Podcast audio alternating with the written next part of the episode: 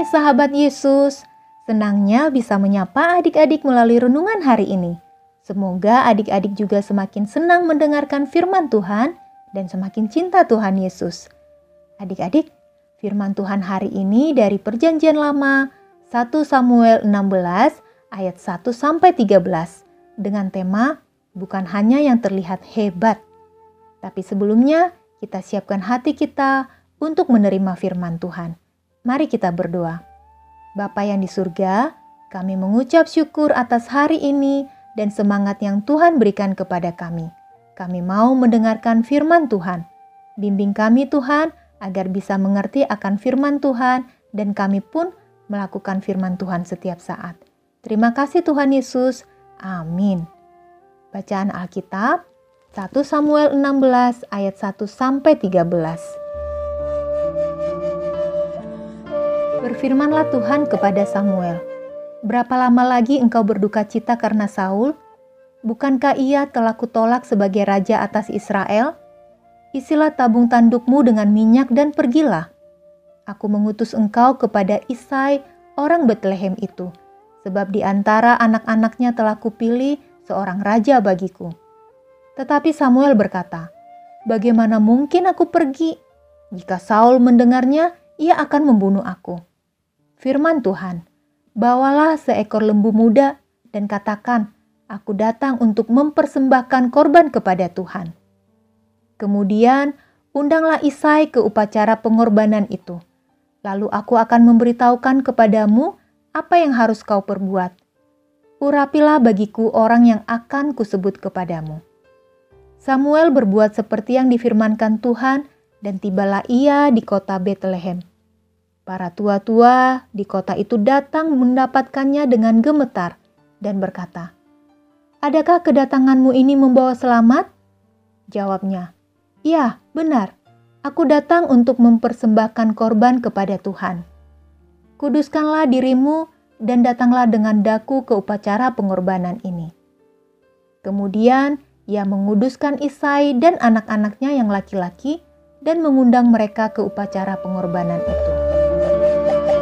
Ketika mereka itu masuk dan Samuel melihat Eliab, lalu pikirnya, sungguh di hadapan Tuhan sekarang berdiri yang diurapinya. Tetapi berfirmanlah Tuhan kepada Samuel, janganlah pandang parasnya atau perawakannya yang tinggi, sebab aku telah menolaknya. Bukan yang dilihat manusia yang dilihat Allah, manusia melihat apa yang di depan mata, tetapi Tuhan melihat hati. Lalu Isai memanggil Aminadab dan menyuruhnya lewat di depan Samuel. Tetapi Samuel berkata, "Orang ini pun tidak dipilih Tuhan."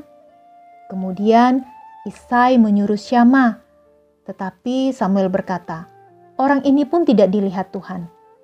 Demikianlah Isai menyuruh ketujuh anaknya lewat di depan Samuel. Tetapi Samuel berkata kepada Isai, "Semuanya ini tidak dipilih Tuhan."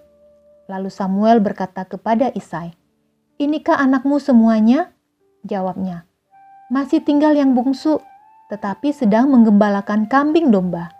Kata Samuel kepada Isai, suruhlah memanggil dia, sebab kita tidak akan duduk makan sebelum ia datang kemari. Kemudian disuruhnyalah menjemput dia. Ia kemerah-merahan, matanya indah dan parasnya elok. Lalu Tuhan berfirman, Bangkitlah, urapilah dia, sebab inilah dia. Samuel mengambil tabung tanduk yang berisi minyak itu dan mengurapi Daud di tengah-tengah saudara-saudaranya. Sejak hari itu dan seterusnya, berkuasalah roh Tuhan atas Daud. Lalu berangkatlah Samuel menuju Rama. Demikianlah pembacaan Alkitab. Adik-adik, fokus dalam renungan kita adalah ayat 7b. Bukan yang dilihat manusia yang dilihat Allah. Manusia melihat apa yang di depan mata, tetapi Tuhan melihat hati.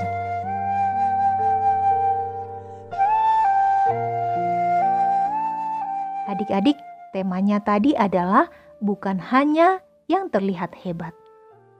Dalam rangka memperingati Hari Pramuka Nasional, Sekolah Bulan mengadakan pemilihan pramuka terbaik tingkat sekolah banyak anak yang mengandalkan keahlian-keahlian khusus mereka, sebagai bekal mengikuti ajang pemilihan itu.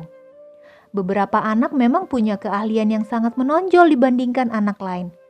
Haris begitu tangkas dan terampilnya memainkan bendera semapor sehingga dijuluki sebagai pendekar bendera. Surti, anak yang sangat cekatan dan rapi dalam tali temali. Sedangkan Agus, anak yang tegas dan juga tangkas dalam upacara dan baris berbaris.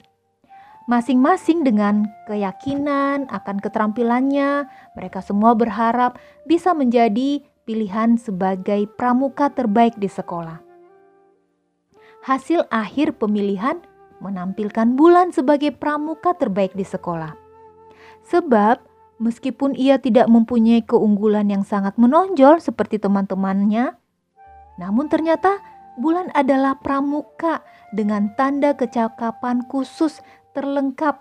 Berarti dia diakui telah menguasai segala keterampilan yang dibutuhkan oleh seseorang penggalang. Ternyata syarat penilaian tidak hanya soal keterampilan yang dimiliki pramuka-pramuka itu, namun juga menyangkut kerajinan, variasi keterampilan yang dimiliki, keaktifan perannya di sekolah, serta praktek kepanduannya dalam kehidupan sehari-hari atau karakter, yaitu sikap hidup sehari-harinya. Bulan memenangkan semua kriteria itu. Oleh karenanya, ia terpilih sebagai pramuka terbaik. Nah, adik-adik, menjadi pintar, punya banyak keahlian atau kehebatan tidaklah salah Siapa yang tidak senang kalau menjadi anak yang pintar atau banyak talenta? Tapi jangan sampai kita melupakan satu hal yang sangat penting, yaitu sikap hati kita, karakter, atau perbuatan kita sehari-hari.